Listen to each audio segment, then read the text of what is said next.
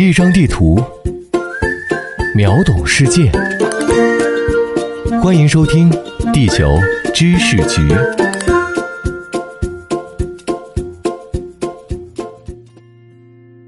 大家好，欢迎收听《地球知识局》，我是零零五号地球观察员长虹。二零二二年十一月五日。湿地公约第十四届缔约方大会开幕式在武汉举行。中国提出将陆续设立一批国家公园，约占陆域国土面积的百分之十，把约一千一百万公顷湿地纳入国家公园体系，重点建设三江源、青海湖、若尔盖、黄河口、辽河口、松嫩鹤乡等湿地类型国家公园。实施全国湿地保护规划和湿地保护重大工程。中国在开幕式上同时还提议在深圳建立国际红树林中心。大会开幕期间，相关决议草案于北京时间十一月十三日正式通过。一般而言，在国际性正式会议具体提到的文字出现并列的地名表述，往往意味着属于同一个体系，内部优先级差异较小。如果是一个单独提及的地名，而且还做了一定的阐述性解释，则说明这个事情不一般，意义十分重大。单独被提及的深圳红树林有什么特殊之处呢？特殊的海洋湿地被誉为海洋卫士的红树林，生长于热带、亚热带海岸潮间带，依海而生。从世界范围内来讲，红树林是整个热带、亚热带地区和寒带地区的一条生命线，还是全球范围内的关键空间结构。很多迁徙的鸟类、鱼类虽然没有固定在红树林生态系统内，但会从外部选择该生态系统作为栖息地。许多鸟类、鱼类等生物都依赖其生存。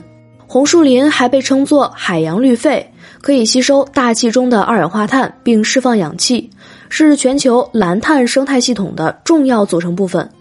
此外，红树林还能提供很多林副产品，是一些热带沿海居民的生活来源。目前，全球约有十四点七万平方千米的红树林，大约相当于孟加拉国的国土面积。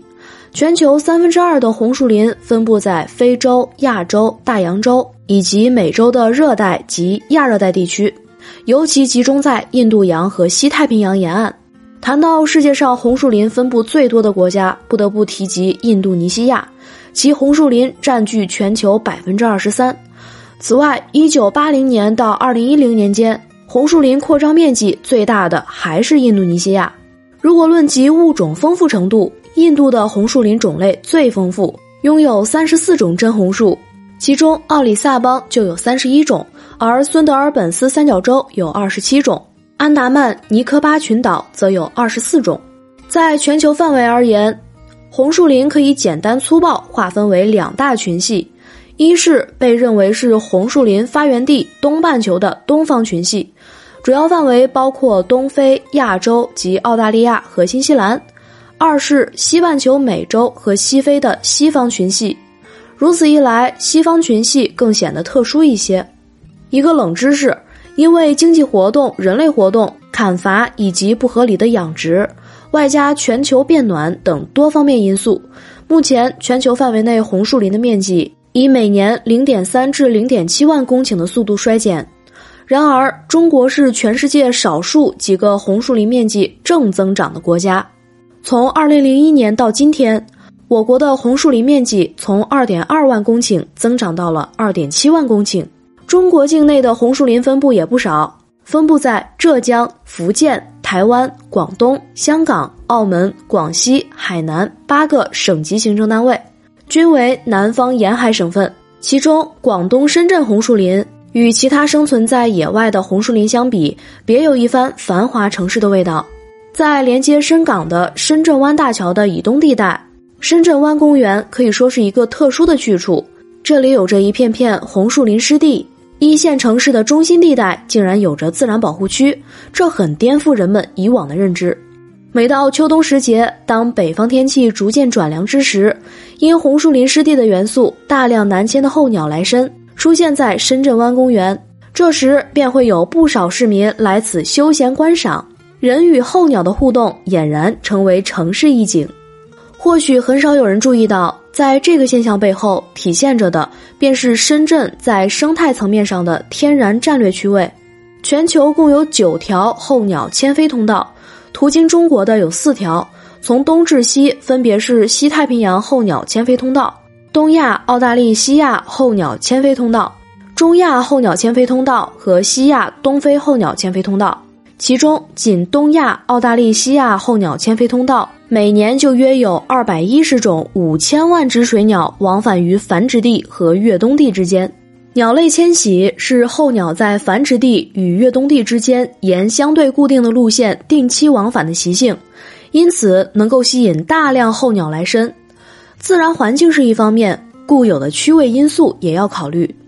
深圳红树林就是东半球国际候鸟重要的栖息地和南北迁徙通道上重要的中转站，每年数万只往返于东亚至澳大利西亚的国际候鸟在此停歇。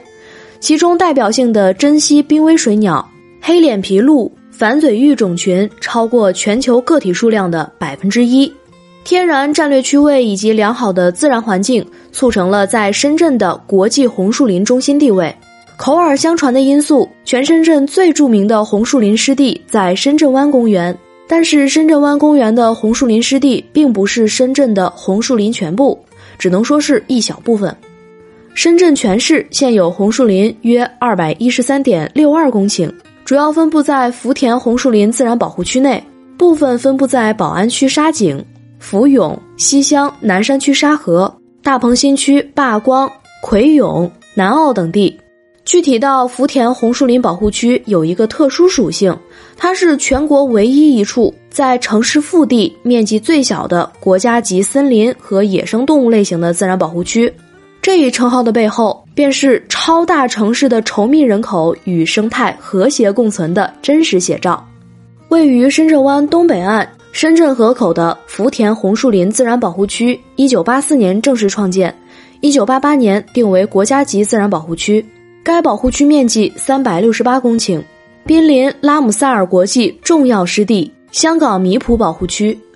值得一提的是，在深港两处湿地保护区中间的核心区域，还有一处福田红树林生态公园。该生态公园作为一个非常关键的生态廊道，连接了两片湿地，这样便可以使各种野生动物在两个湿地之间穿梭。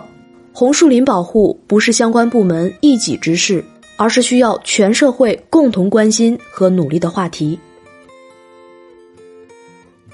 以上就是本期节目的全部内容。如果您喜欢，欢迎点赞转发。本节目由喜马拉雅 FM 独家播出，由地球知识局全权制作。感谢您的收听，我是长虹，我们下期再会。